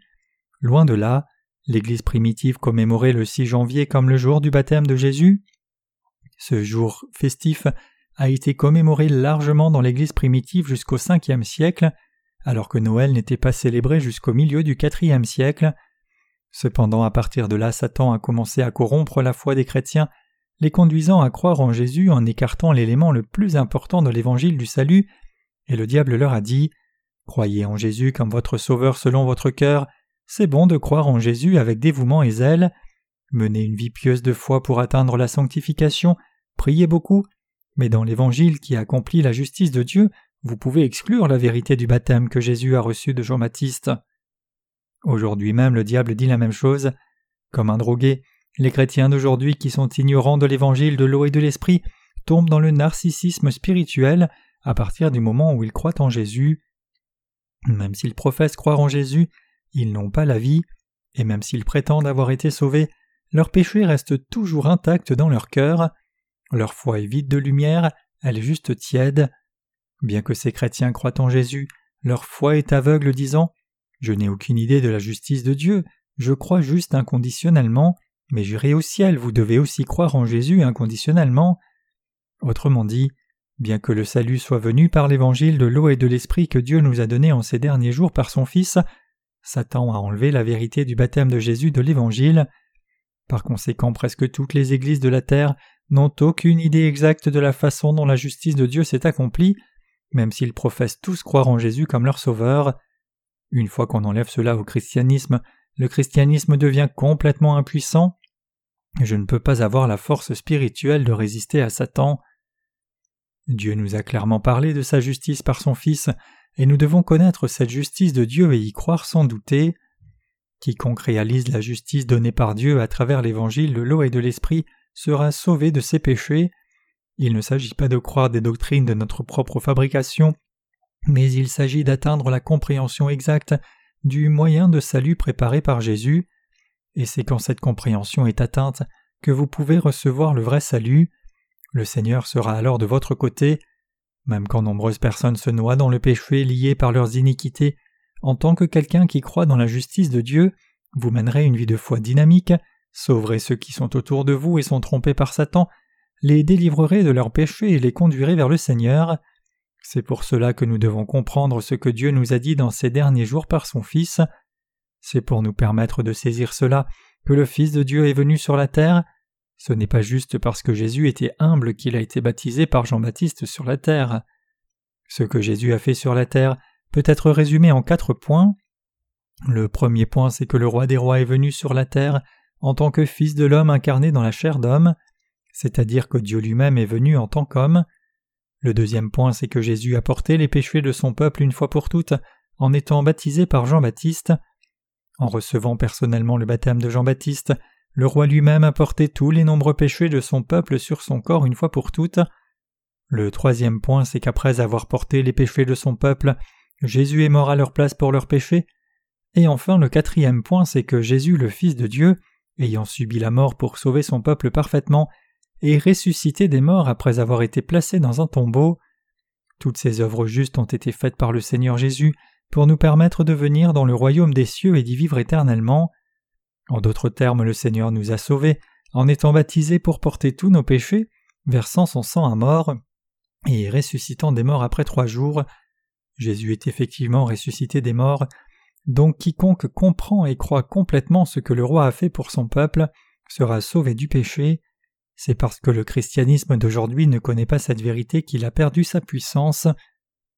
En ces derniers jours, Dieu nous a garanti sa justice par l'évangile de l'eau et de l'esprit. Il est notre juge et notre sauveur personnel. De plus, Dieu le Père a envoyé sur terre le Saint-Esprit qui est son égal, pour permettre à tous ceux qui connaissent et croient ce que Jésus a fait pour eux d'être sauvés de tous leurs péchés. C'est par son Fils que Dieu le Père nous amène le salut en ces derniers jours. En d'autres termes, si nous croyons dans la justice de Dieu dont Jésus a parlé à son peuple, le Saint-Esprit garantira notre salut. De cette façon, Dieu nous a sauvés parfaitement par l'évangile de l'eau et de l'Esprit. Donc Dieu le Père a planifié notre salut à travers Jésus-Christ. Jésus-Christ le Fils de Dieu a accompli notre salut une fois pour toutes en étant baptisé par Jean-Baptiste pour porter nos péchés et versant son sang pour être condamné à notre place, et le Saint-Esprit nous garantit toutes ces choses. Cela nous montre que Dieu le Père, le Fils et l'Esprit sont le même seul Dieu et Sauveur pour nous. Cela implique à son tour que Jésus-Christ n'a pas accompli notre salut tout seul, mais Dieu le Père a planifié notre salut dans son Fils, et le Père nous en a parlé par son Fils dans ces derniers jours. Dieu le Père nous dit qu'il nous a sauvés à travers son Fils en raison de son amour pour nous, et à ceux qui croient dans la justice de Dieu, le Saint-Esprit garantit l'œuvre de salut accomplie par le Fils de Dieu, le vrai Sauveur. C'est pour cela que la Bible dit que le Saint-Esprit nous a scellés du sceau de l'assurance pour garantir notre salut en tant que croyants dans la justice de Dieu. Avec ce sceau, il nous dit Tu es juste, ta foi est juste, il n'y a rien d'autre à faire pour obtenir le salut que de croire que le Fils de Dieu a été baptisé et a versé le sang pour ton salut. C'est Jésus qui t'a sauvé. Crois-tu cela? Alléluia. Alors que tu crois maintenant dans la justice de Dieu, Dieu le Père te reconnaît comme étant de son propre peuple. C'est parce que le Saint-Esprit nous a scellés comme cela que nous n'appartenons plus au péché. Cela signifie que Dieu le Père a fait complètement de nous son peuple par son Fils, pour que nous n'allions jamais en enfer. Mes chers croyants, c'est précisément ce que Dieu nous a dit par son Fils en ces derniers jours. Cela explique aussi pourquoi la foi dite chrétienne, qui est dénuée du baptême de Jésus-Christ qui constitue sa justice, n'a pas de substance, comme une boulette sans garniture. Une boulette sans rien dedans a-t-elle bon goût? Non, bien sûr. Sans garniture, ce n'est qu'une boule de farine. Vous allez cracher si vous y mordez. Par contre, notre foi a la vraie substance. Nous avons l'assurance de ce salut parce que notre foi dans la justice de Dieu a le témoignage du baptême que Jésus-Christ a reçu de Jean-Baptiste et du sang versé à la croix. Rappelez-vous ce que Jésus a dit à Jean-Baptiste quand il cherchait à être baptisé. Laisse faire maintenant car il convient que nous accomplissions ainsi toute justice. Matthieu 3 verset 15. Comme on le voit clairement ici, Jésus a été baptisé par Jean-Baptiste pour porter tous les péchés de la race humaine une fois pour toutes par son baptême, et a ainsi accompli la justice de Dieu. Dieu a suscité Jean-Baptiste comme représentant de l'humanité, et dans le livre de Malachie de l'Ancien Testament, il a promis d'envoyer Élie au jour dernier. Jésus lui-même a alors attesté que Jean-Baptiste était le plus grand parmi ceux qui sont nés de femmes et l'Élie qui devait venir. Marc 11, versets 11 à 14. Dans les jours de l'Ancien Testament, le peuple d'Israël recevait la rémission des péchés à travers le souverain sacrificateur quand il transférait tous les péchés annuels sur le bouc émissaire en posant ses mains sur sa tête. Comment Jésus a-t-il alors expié les péchés de son peuple? Étant venu comme agneau de Dieu, le souverain sacrificateur des cieux selon l'ordre de Melchisédek a pris tous les péchés de l'humanité une fois pour toutes, en étant baptisé, a versé son sang à mort, puis est ressuscité des morts. Quand Jésus-Christ est venu sur cette terre, le Seigneur a envoyé Jean-Baptiste sur terre six mois avant lui, et il a attendu que Jean-Baptiste ait trente ans, et c'était l'âge auquel Jean-Baptiste pouvait remplir son devoir de dernier souverain sacrificateur. Jean-Baptiste avait alors les qualifications pour baptiser Jésus en tant que souverain sacrificateur de la race humaine entière. Quand nous regardons dans l'Ancien Testament, nous voyons que le souverain sacrificateur était entièrement qualifié pour remplir son devoir à l'âge de trente ans, Maintenant que Jean-Baptiste était éligible pour être souverain sacrificateur, il pouvait représenter le peuple d'Israël, et il était aussi qualifié pour représenter tout le monde, de par le monde entier. C'est pour cela qu'il a pu transférer les péchés du monde sur la tête de Jésus. Jean-Baptiste a fait cela en baptisant Jésus. C'était la volonté de Jésus, comme la Bible dit. Alors Jésus vint de Galilée vers Jean au Jourdain pour être baptisé par lui. Matthieu 3, verset 13. Autrement dit, c'était la volonté de Dieu que Jean-Baptiste baptise Jésus, et c'était pour expier les péchés de l'humanité que le roi des rois a été baptisé par Jean-Baptiste. Qu'est-il arrivé après que Jésus ait été baptisé alors? Il est écrit Et Jésus ayant été baptisé monta aussitôt s'éloignant de l'eau, et voici les cieux furent ouverts, et il vit l'Esprit de Dieu descendre comme une colombe et venir sur lui, et voici une voix qui venait des cieux disant Celui-ci est mon Fils bien-aimé en qui j'ai trouvé mon plaisir. Matthieu 3, versets 16 à 17. Que le Père lui-même rend témoignage de l'accomplissement de sa justice ici. Ce qu'il dit ici, celui-ci est mon Fils bien-aimé en qui j'ai trouvé mon plaisir, et le témoignage même.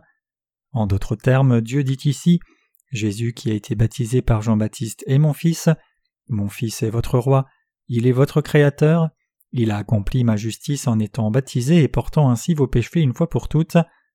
Le Dieu même qui en ces derniers jours nous a parlé par son Fils témoigne personnellement ici. Mon Fils a été baptisé par Jean-Baptiste pour nulle autre raison que vous sauver des péchés du monde. Par ce baptême mon Fils a maintenant pris tous les péchés de chacun des êtres humains que j'ai créés, je suis donc satisfait en lui. C'est ma volonté que chaque être humain soit purifié du péché.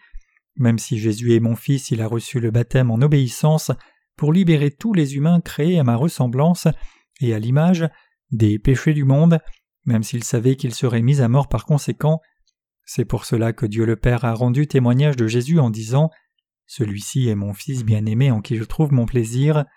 Dieu le Père lui-même a ouvert le ciel et a dit cela.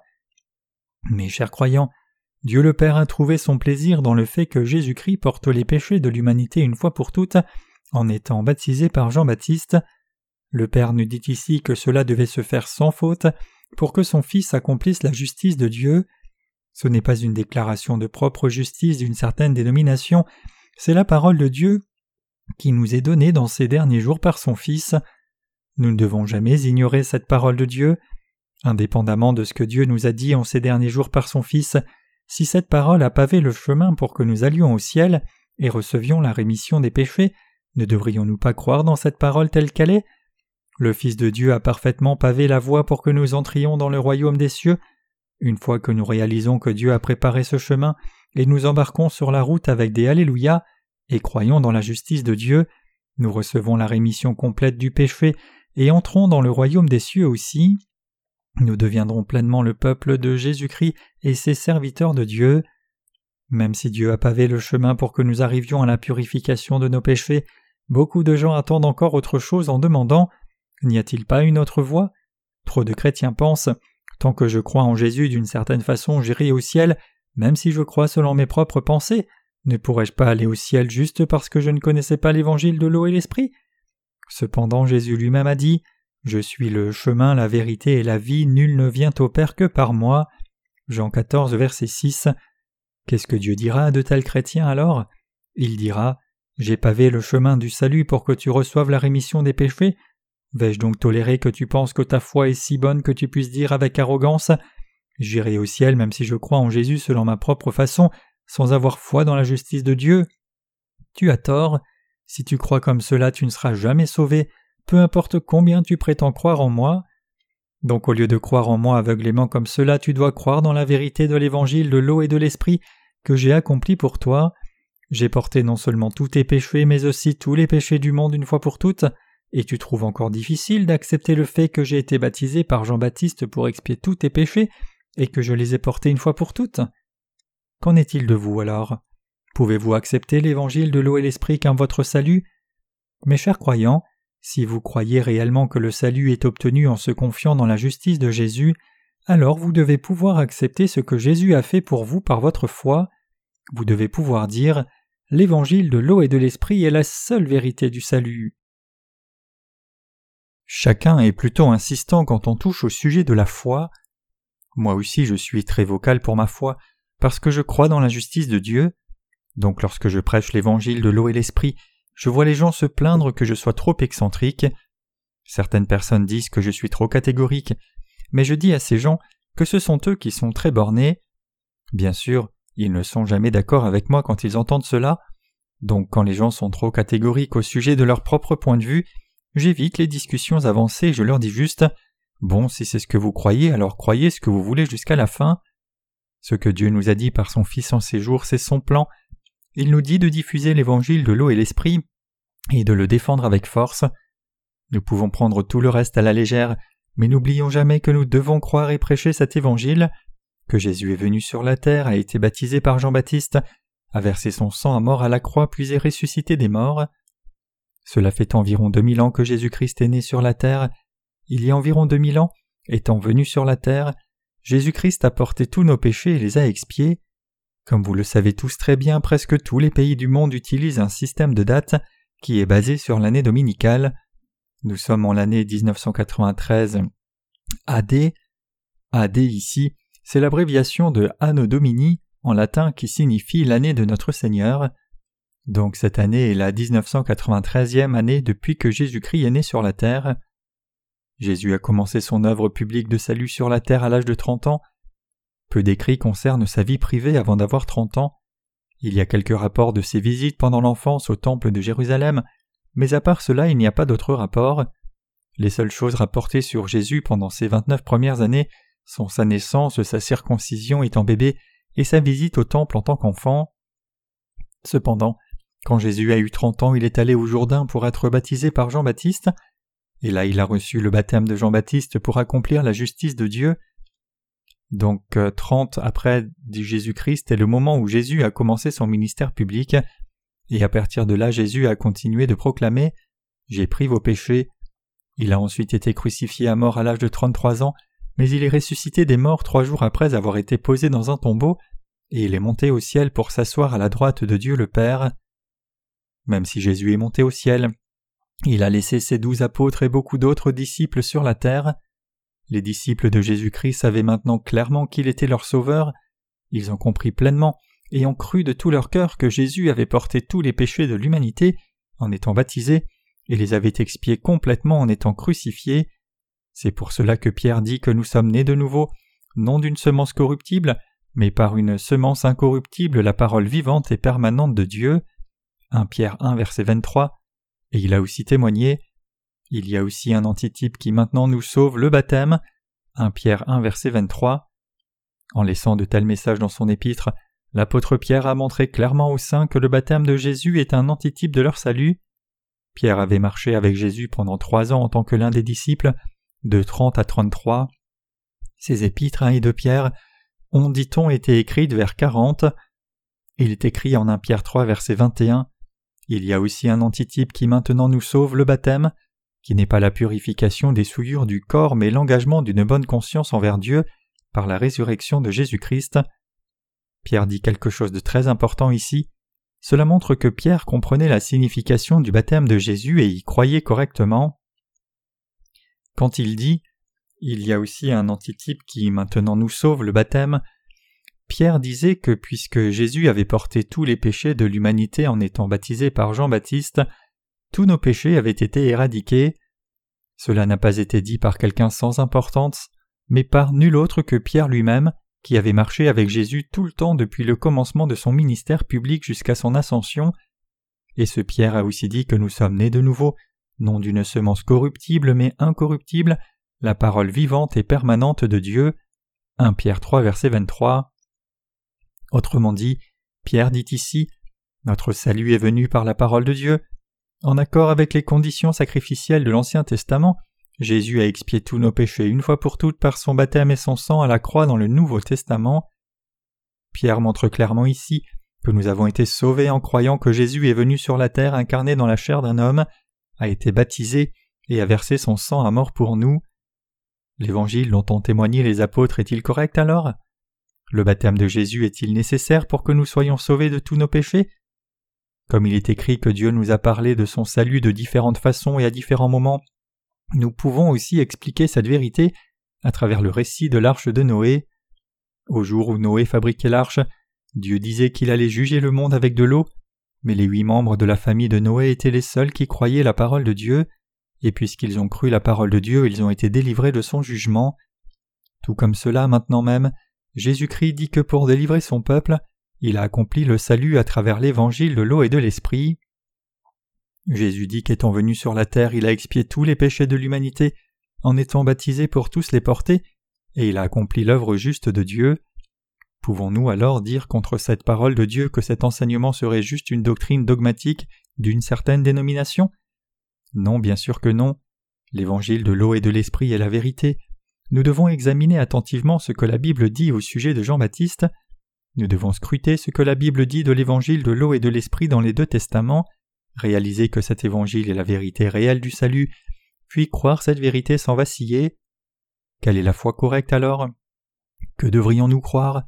Devrions-nous croire les doctrines d'une dénomination ou l'évangile de l'eau et l'esprit inscrit dans la Bible? Certains se sentent probablement en conflit entre ces deux sortes de foi. Dans des moments comme cela, nous devons accorder encore plus de poids à la parole de Dieu qui nous est donnée par son Fils en ces derniers jours. En d'autres termes, notre jugement doit être basé sur la parole de Dieu inscrite dans la Bible et l'évangile que croient les serviteurs de Dieu. En dépit de cela, si quelqu'un dit encore Le salut s'obtient seulement par le sang de la croix, alors ne vous embêtez pas à perdre votre temps avec une telle personne bornée. Lorsque quelqu'un continue d'insister seulement sur le sang de la croix devant moi, je l'ignore juste.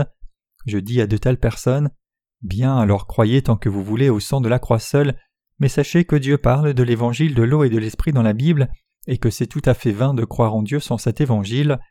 Soyez aussi pieux que vous voulez et prêchez autant que vous voulez, mais vous ne faites que perdre votre temps. Les paroles d'hommes qui ne sont pas la vérité n'ont pas de puissance spirituelle. Si un prédicateur prêche autre chose que la parole de Dieu, alors c'est en vain. Ceux qui prêchent l'évangile de la croix seule s'écrient passionnément Repentez-vous, recevez le pardon des péchés chaque jour, louez le Seigneur Dieu. Mais que peuvent-ils bien accomplir en criant un tel évangile qui est dépourvu du baptême que Jésus a reçu de Jean-Baptiste?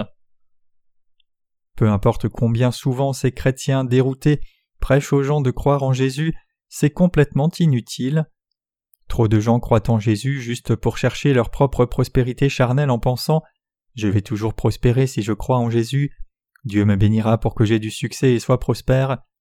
Ces chrétiens charnels frappent des mains au culte en chantant des hymnes au plus fort de leur voix, donnent la dîme, observent le jour du Seigneur et servent Jésus avec dévouement, mais toutes ces choses sont faites pour assurer leur propre prospérité charnelle, pensant qu'ils ne seraient pas condamnés mais iraient plutôt au ciel s'ils croient juste en Jésus.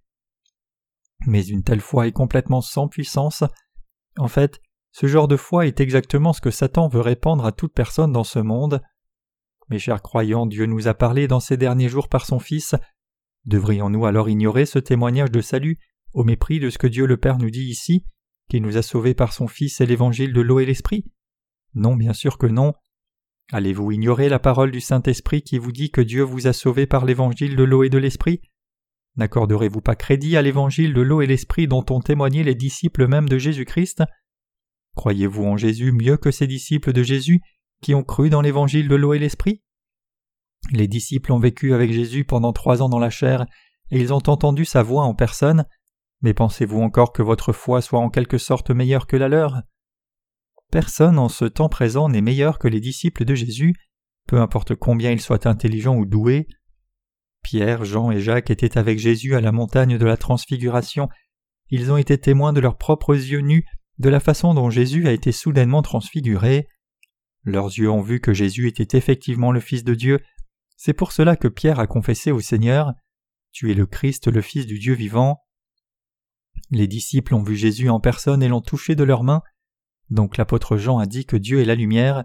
Il a témoigné Ce qui était dès le commencement, ce que nous avons entendu, ce que nous avons vu de nos yeux, ce que nous avons contemplé et que nos mains ont touché concernant la parole de la vie. 1 Jean 1 verset 1.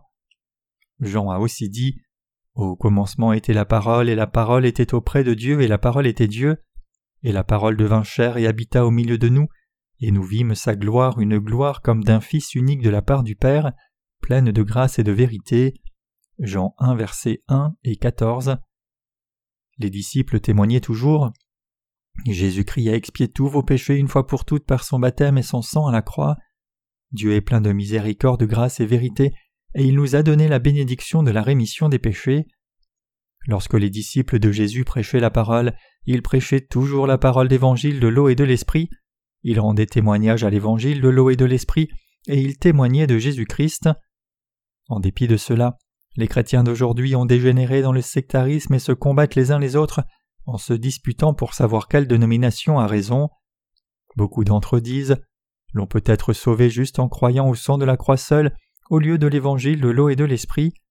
Mais serez-vous réellement sauvé de tous vos péchés, même si vous ignorez l'évangile de l'eau et l'esprit et croyez juste au sang de la croix?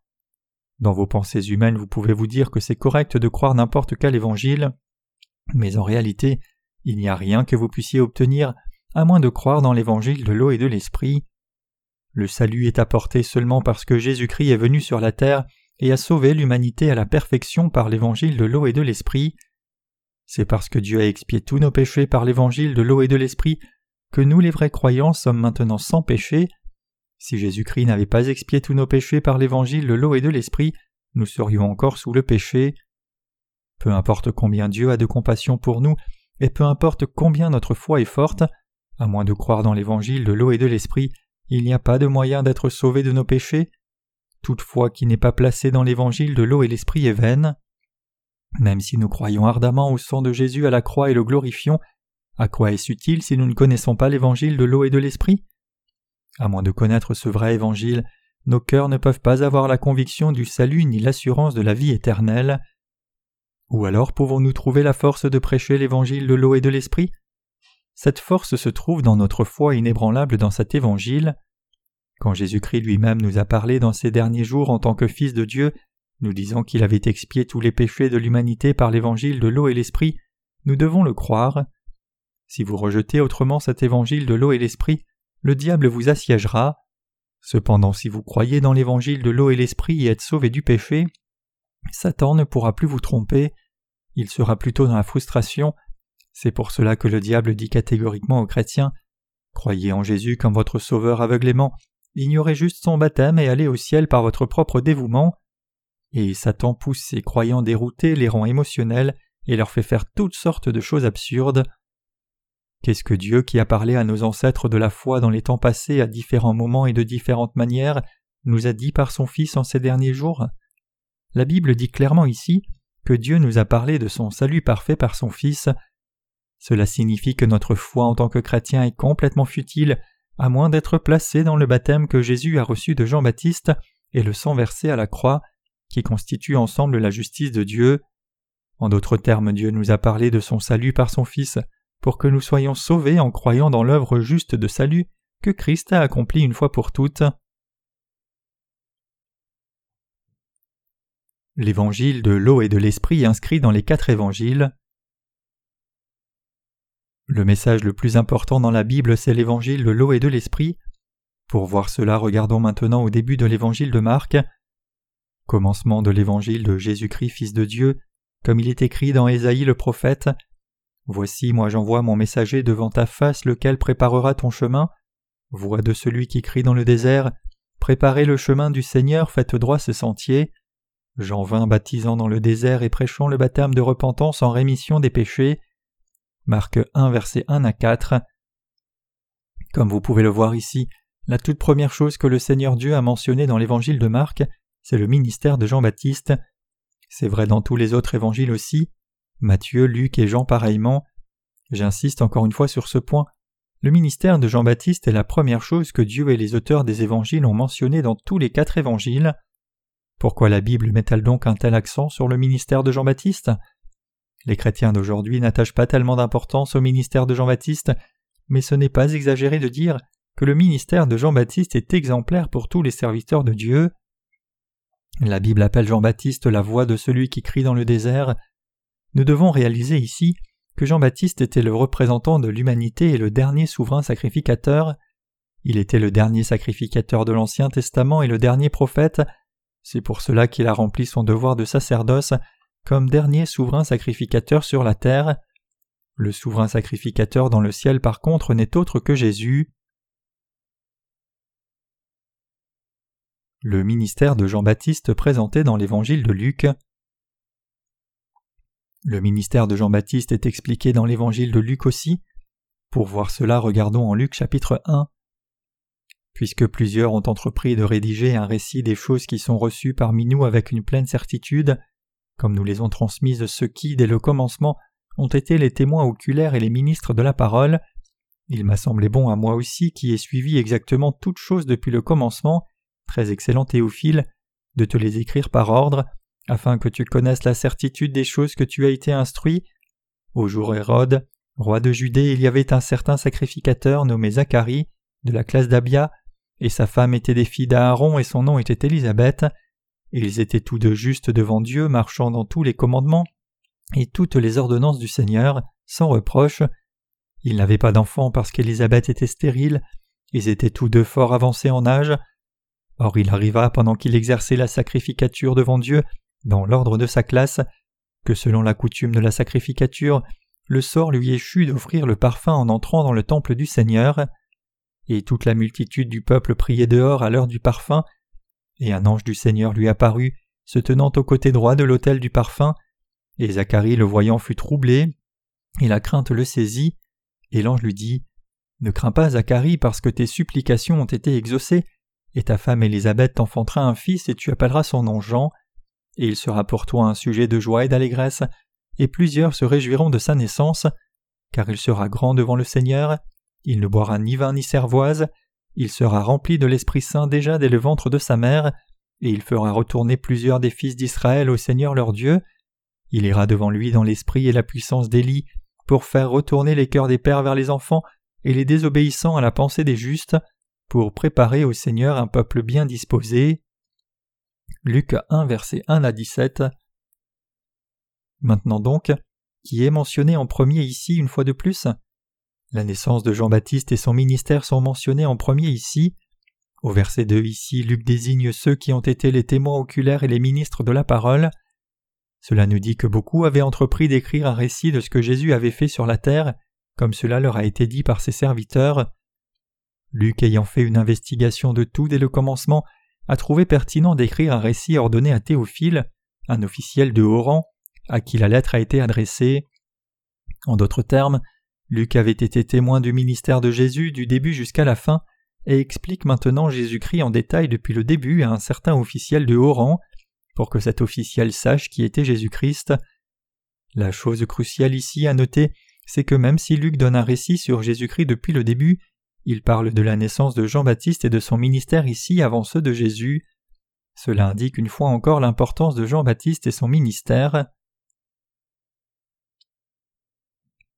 L'évangile de l'eau et de l'esprit attesté dans l'évangile de Jean.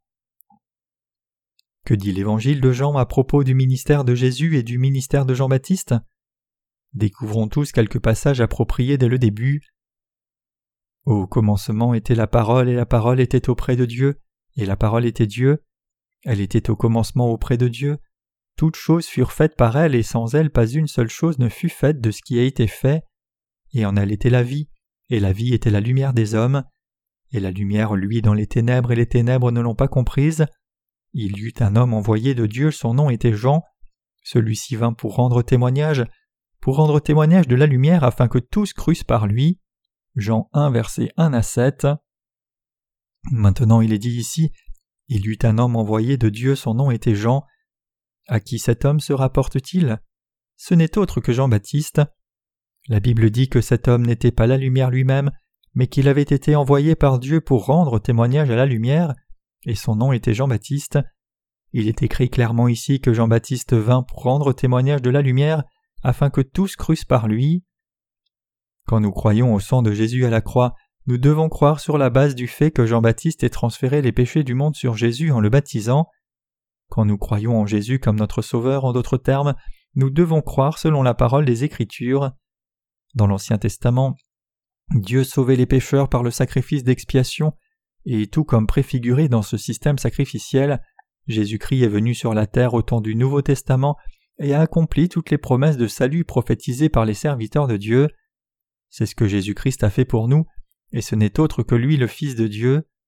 Nous devons croire en Jésus selon sa parole, nous devons croire au Dieu qui nous a parlé dans les derniers jours par son Fils, nous ne devons jamais ignorer la parole de Dieu, la parole de Dieu n'appartient pas exclusivement à une dénomination en particulier. Si l'on me demande d'expliquer pourquoi tant de chrétiens aujourd'hui sont si léthargiques spirituellement, je peux répondre en toute confiance que c'est parce qu'ils croient en Jésus sans croire dans l'évangile de l'eau et de l'esprit qui est révélé dans la parole de Dieu. Autrement dit, nombreuses personnes sont incapables de voir leur nom inscrit dans le livre de vie de Dieu précisément parce qu'elles ignorent l'évangile de l'eau et l'esprit révélé dans les Écritures. Maintenant avançons et allons dans le livre de l'Apocalypse. Et l'Esprit et l'Épouse disent Viens, et que celui qui entend dise Viens, que celui qui a soif vienne, que celui qui veut prenne gratuitement de l'eau de la vie. Moi je rends témoignage à quiconque entend les paroles de la prophétie de ce livre, que si quelqu'un ajoute à ces choses, Dieu lui ajoutera les plaies écrites dans ce livre, et que si quelqu'un ôte quelque chose des paroles du livre de cette prophétie, Dieu ôtera sa part de l'arbre de vie et de la sainte cité qui sont écrits dans ce livre. Celui qui rend témoignage de ces choses dit Oui, je viens bientôt. Amen, viens Seigneur Jésus. Que la grâce du Seigneur Jésus-Christ soit avec tous les saints. Amen. Apocalypse 22, versets 17 à 21. Quand il est dit ici, l'Esprit et l'Épouse disent L'Esprit désigne Dieu et l'Épouse les saints de son Église. Il est écrit Et l'Esprit et l'Épouse disent Viens que celui qui entend dise Viens, que celui qui a soif vienne, que celui qui veut prenne gratuitement de l'eau de la vie. Si vous écoutez l'évangile de l'eau et de l'esprit avec vos oreilles et l'acceptez dans votre cœur tel qu'il est, vous obtiendrez le salut promis par le Seigneur. Quiconque croit dans l'évangile de l'eau et l'esprit recevra l'eau de la vie, obtiendra la vie éternelle, et deviendra enfant de Dieu et son épouse. Ces gens deviendront directement tous justes, Quiconque croit dans l'évangile de l'eau et l'esprit sera sauvé par grâce. Il est aussi écrit dans le livre de l'Apocalypse 22, verset 18 Moi je rends témoignage à quiconque entend les paroles de la prophétie de ce livre, que si quelqu'un ajoute à ces choses, Dieu lui ajoutera les plaies écrites dans ce livre. C'est un point si important que Jean a attendu la fin pour le mentionner. Ayant écrit toutes les Écritures à la perfection, Dieu nous demande de garder son exhortation à l'esprit. Tant que notre foi est concernée, nous ne devons jamais ajouter à la parole de Dieu ni soustraire quoi que ce soit, tout comme la Bible nous avertit. Si quelqu'un ajoute à ces choses, Dieu lui ajoutera les plaies écrites dans ce livre.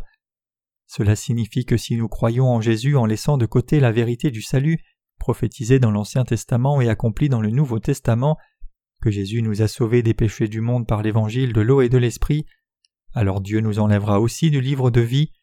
Si nous croyons dans l'évangile de l'eau et l'esprit par contre, nous irons au ciel pour voir Dieu face à face. Cependant, si au contraire nous ne croyons pas dans l'évangile de l'eau et de l'esprit, Dieu effacera nos noms du livre de vie. Cet évangile de l'eau et l'esprit n'est pas juste une doctrine fabriquée par une dénomination. Comme je l'ai mentionné plus haut, l'évangile de l'eau et de l'esprit fonctionnait de trente à cent. En ces jours-là, l'évangile de Dieu ne pouvait pas être prêché sans l'évangile de l'eau et l'esprit. Depuis le christianisme est entré dans l'ère des pères de l'Église et à partir de là, pour être plus exact à partir de l'édit de Milan en 313, l'évangile de l'eau et de l'esprit a été complètement éclipsé. Depuis toutes ces années jusqu'à maintenant, l'évangile de l'eau et de l'esprit n'a pu être prêché. Cela signifie que le christianisme n'a pas prêché l'évangile de l'eau et de l'esprit pendant environ 1700 ans. Les mille ans du Moyen Âge ne sont pas le seul âge sombre. Maintenant même, nous vivons un âge sombre spirituellement. Si le Moyen Âge était l'âge sombre, alors le temps présent est un âge encore plus sombre. Pendant le Moyen Âge, le pape catholique avait davantage d'autorité que la parole de Dieu, et maintenant en ce temps présent, les doctrines chrétiennes ont davantage d'autorité que l'évangile de l'eau et de l'esprit. C'est pour cela que je dis que le temps présent est un temps sombre spirituellement, où les dogmes dénominationnels exercent davantage d'autorité que la Bible même. Comme mentionné, l'évangile de l'eau et de l'esprit n'avait pas été prêché pendant 1700 ans, mais cela ne signifie pas qu'il n'y avait en réalité personne qui prêchait l'évangile de l'eau et l'esprit. Il y avait quelques témoins, bien qu'en extrêmement petit nombre, qui continuaient de prêcher cet évangile de l'eau et de l'esprit. Cependant le vrai évangile n'a pas pu fleurir, parce que même s'il était prêché, il était ignoré par les gens qui disaient Cela signifie-t-il que seul cet évangile soit le vrai évangile? L'évangile de la croix auquel nous croyons est-il alors un faux évangile? C'est ridicule. Un tel courant a continué jusqu'au temps présent. Croyez-vous que la Bible que vous avez soit la parole de Dieu? Si vous croyez en Jésus comme votre Sauveur, alors vous devez aussi croire la parole écrite de Dieu, exactement telle qu'elle est, sans ajouter quoi que ce soit ni retrancher aucune parole. Le vrai salut viendra vers vous seulement quand vous croyez dans l'évangile de l'eau et l'esprit tel qu'il est écrit dans la parole de Dieu. Autrement votre foi sera vaine. Vous serez alors jugé par le Seigneur au dernier jour et il vous dira Je ne vous connais pas du tout qu'on vous jette en enfer. Mes chers croyants, la parole de Dieu s'accomplira sans faute. Si quelqu'un a encore du péché même après avoir cru en Jésus comme son Sauveur, il sera condamné pour toujours, et il ne croit pas dans l'évangile de l'eau et l'esprit. Ces gens seront jetés en enfer, parce qu'ils ne croient pas la parole de Dieu qui nous est donnée en ces derniers jours par son Fils. Quiconque a du péché dans son cœur bien qu'il croit en Jésus est quelqu'un qui ne croit pas dans l'évangile de l'eau et l'esprit. Même ceux qui croient dans l'évangile de l'eau et de l'esprit doivent faire attention à propos de la parole de Dieu.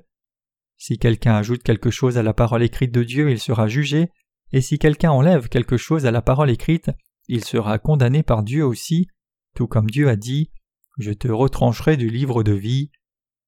Portez-vous la Bible avec vous où la parole de Dieu est écrite? Matthieu chapitre 3 ne serait pas en un sens la parole de Dieu? Matthieu chapitre 1 ne fait pas partie de la parole de Dieu? Qu'en est-il de Matthieu chapitre 28 Qu'en est-il de l'évangile de Jean? N'est-ce pas la parole de Dieu? Certaines parties de la Bible seules sont-elles la parole de Dieu alors que d'autres ne le sont pas? Trouvez-vous seulement certaines parties des Écritures compréhensibles et d'autres pas? Mes chers croyants, cela vient du seul fait que vous ignorez la parole de Dieu et considérez les paroles d'hommes comme ayant plus d'autorité que la parole de Dieu. Nous devons baser l'autorité de notre foi dans la parole écrite de Dieu. Un prédicateur a de l'autorité seulement quand il prêche seulement la parole de Dieu. Les vrais serviteurs de Dieu prêchent l'évangile de l'eau et de l'esprit inscrit dans la parole de Dieu, plutôt que de dire leurs propres choses et de prêcher au sujet de leur propre doctrine dénominationnelle. Ceux qui ne prêchent pas l'évangile de l'eau et de l'esprit et la parole de Dieu ne sont pas serviteurs de Dieu. Les vrais serviteurs de Dieu sont ceux qui prêchent la parole de Dieu que son Fils a donnée dans ces derniers jours. Qu'en est-il de vous alors? Croyez-vous la parole que Dieu nous a donnée en ces derniers jours par son Fils? Puisque le Fils de Dieu a expié tous nos péchés par l'évangile de l'eau et l'esprit, nous pouvons tous recevoir la rémission des péchés par la foi. Seuls ceux qui croient en Jésus-Christ en ce Fils de Dieu qui est venu vers nous par l'évangile de l'eau et de l'esprit ont la vie éternelle, et eux seuls sont devenus les propres enfants et épouses de Dieu, et eux seuls sont prêts à entrer dans le royaume des cieux.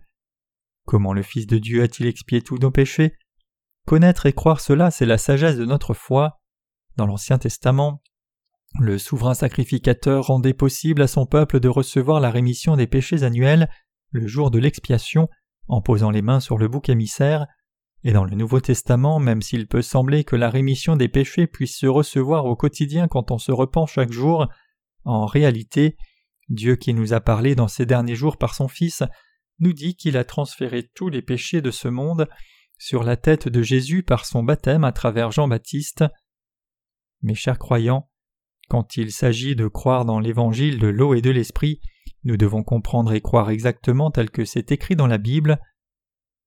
Nous devons croire en Jésus-Christ qui est venu par l'évangile de l'eau et l'esprit. Croyez-vous dans cet évangile de l'eau et l'esprit dont Dieu nous a parlé par son Fils? Si vous voulez ignorer l'évangile de l'eau et l'esprit, alors sentez-vous libre de le faire, mais rappelez-vous ceci, si vous croyez en Jésus en ignorant l'évangile de l'eau et l'esprit, vous aurez une fausse foi. Que dites-vous quand vous prêchez l'évangile? Dites-vous juste aveuglément Croyez en Jésus, vous serez béni si vous croyez en Jésus d'une façon ou d'une autre. Ou alternativement, essayez-vous de susciter la peur dans le cœur des gens en disant Vous irez en enfer si vous ne croyez pas Jésus, croyez pendant que vous pouvez. Le Seigneur Jésus a expié vos péchés en étant crucifié et en versant son sang pour vous, croyez en Jésus. Ceux qui disent de telles choses ne sont pas les serviteurs de Dieu. Les vrais serviteurs de Dieu disent plutôt Dieu a expié tous vos péchés par l'évangile de l'eau et l'esprit, il n'en tient qu'à vous maintenant. Croyez en lui si vous voulez être sauvés, mais ne croyez pas si vous ne voulez pas. De tels prédicateurs de l'Évangile sont les vrais serviteurs de Dieu. Ils ne pèsent pas leurs mots parce qu'ils sont serviteurs de Dieu et non serviteurs d'hommes, toujours inquiets de ce que les autres pourraient penser d'eux. Les églises d'aujourd'hui prêchent l'Évangile comme si elles menaient une stratégie marketing d'entreprise. Elles mobilisent tous les membres de l'Église pour attirer davantage de gens dans la foule, mais est-ce réellement de l'évangélisation quand chaque nouveau venu reçoit un parasol en récompense? Non, ça ne l'est pas. Un certain docteur en ministère a étudié comment augmenter le nombre de membres de l'Église et a publié les résultats de ses recherches, et le cœur de son argument était ceci. La première priorité, c'est d'amener davantage de gens dans l'Église par tous les moyens possibles, tout le reste est secondaire, la seule question c'est que les gens soient attirés dans l'Église quelle que soit la méthode. Donc chaque Église essaye d'attirer autant de gens que possible, peu importe ce qu'ils croient, en faisant même des loteries pour devenir membre de l'Église comme quelque chose de plus attractif. Ces Églises disent Tant que vous croyez en Jésus, vous irez au ciel, même si vous ne connaissez pas l'évangile de l'eau et l'esprit. Quiconque croit en Jésus entrera au ciel parce qu'il est écrit Quiconque invoquera le nom du Seigneur sera sauvé. Romains 10, verset 13. Donc il n'est pas si difficile de croire en Jésus. Ne soyez pas si embêtant pour insister à ce point sur la Bible. Plutôt dites que tout le monde est béni si seulement il croit en Jésus. Tout ce que vous devez faire, c'est croire en Jésus comme votre Sauveur. Les églises majeures aujourd'hui enseignent que du moment que quelqu'un croit en Jésus comme son Sauveur, il est remis de tous ses péchés passés, originels et personnels aussi, et que les péchés quotidiens qui sont commis dès lors sont effacés en faisant des prières de repentance. Ils insistent sur le fait qu'en faisant cela l'on peut être complètement sanctifié pour entrer au ciel au moins. Cependant, si vous croyez comme cela vous finirez par avoir une foi inutile. Par contre, si vous écoutez la parole de Dieu auprès de ceux qui croient réellement en Jésus comme le Sauveur, c'est-à-dire les serviteurs de Dieu qui croient l'évangile de l'eau et l'esprit, vous recevrez la rémission des péchés et le ciel sera vôtre. Et si vous croyez réellement l'évangile de l'eau et l'esprit, alors vous pouvez aussi prêcher la parole de Dieu avec assurance, avec l'autorité de Dieu comme suit. Vous irez en enfer à moins de croire l'évangile authentique. Si vous réalisez qui je suis, vous écouterez la parole que je vous prêche et vous serez sauvés. Je prêche l'évangile de l'eau et de l'esprit, et vous ne me traiterez pas durement si vous savez qui je suis. Regardez à ce que dit le livre des Hébreux. Il est dit ici que Dieu nous a parlé dans ces derniers jours par son Fils. Dieu a créé l'univers entier par son Fils, et c'est aussi par son Fils que Dieu a donné l'évangile de l'eau et de l'esprit pour nous. Le royaume de Dieu est actuel dans nos cœurs quand nous croyons au Fils de Dieu qui est venu par l'évangile de l'eau et de l'esprit, mais quand nous ne croyons pas au Fils de Dieu, l'enfer vient sur nous à la place. Pour ceux qui croient dans l'évangile de l'eau et de l'esprit, Dieu a fait de vous ses héritiers. Si vous êtes héritier de Dieu, alors vous irez au ciel et vivrez dans la gloire. Avez-vous un autre monde qui vous attende? Même s'il peut sembler que tous les chrétiens croient en Jésus comme leur sauveur de la même façon, aux yeux de Dieu, ils sont distingués entre ceux qui sont liés au ciel et ceux qui sont liés à l'enfer. Dieu nous donne l'évangile de l'eau et l'esprit par son Fils, et vous devez vous rappeler clairement ici que vous irez au ciel seulement si vous croyez cet évangile authentique. Si vous méprisez autrement cet évangile, alors vous irez en enfer, car vous ne pouvez pas recevoir la rémission de vos péchés. Que vous soyez accueillis au ciel ou jetés en enfer, est absolument du ressort de Jésus, car il est le juge et le souverain de tous les domaines, y compris le prochain monde à venir. Mes chers chrétiens, aujourd'hui nous avons médité ensemble sur ce que Dieu nous a dit par son Fils. Qui pensez-vous et croyez-vous que soit Jésus? Acceptez-vous réellement l'évangile de l'eau et l'esprit dans votre cœur? Y a-t-il une chance que vous soyez délivré de vos péchés par autre chose que l'évangile de l'eau et l'esprit? Non, c'est impossible. Si l'évangile de l'eau et l'esprit est la parole de Dieu, alors vous devez la reconnaître dans votre cœur. Si vous voulez réellement croire en Jésus comme votre Sauveur, vous devez croire dans l'évangile de l'eau et de l'esprit maintenant même. Certains ont été chrétiens pendant longtemps, et alors qu'il y a des choses que vous devez continuer à croire, vous ne connaissiez pas l'évangile de l'eau et l'esprit durant toutes ces années. Mais maintenant que vous le connaissez, vous serez sauvé si vous le croyez dans votre cœur. Si vous acceptez l'évangile de l'eau et de l'esprit dans votre cœur, votre salut sera parfait. Pourquoi certaines personnes acceptent-elles l'évangile et d'autres non? Pourquoi tant de chrétiens aujourd'hui trouvent-ils difficile d'accepter que Jésus ait porté les péchés du monde par son baptême, même s'ils n'ont pas de problème pour accepter que Jésus ait été crucifié pour eux? N'est-ce pas parce que Jésus a accepté tous nos péchés par son baptême qu'il a été crucifié pour verser son sang à mort? Et n'est-ce pas parce que le Seigneur est ressuscité d'entre les morts que nous croyants avons été purifiés pour atteindre notre salut? Tout a une cause et un effet. Jésus a versé son sang en conséquence de son baptême, par lequel il a porté tous les péchés du monde, et c'est en conséquence de cet acte de miséricorde que le Seigneur est mort à la croix pour nous. Donc vous devez être sauvés en croyant cette parole d'évangile de l'eau et de l'esprit, la parole de Dieu sans défaut. S'il n'y avait pas de processus par lequel Jésus a porté tous nos péchés en étant baptisé par Jean-Baptiste, comment nos péchés auraient-ils pu être expiés? Comment le Seigneur pouvait-il verser son sang à la croix s'il n'avait pas porté tous nos péchés en premier lieu par son baptême C'est parce qu'il y avait une cause, parce que Jésus avait porté tous nos péchés en étant baptisé par Jean-Baptiste, qu'il a versé son sang à la croix pour nous. Dieu le Père nous a parlé aujourd'hui à travers son Fils, et je lui donne toute ma reconnaissance. Alléluia.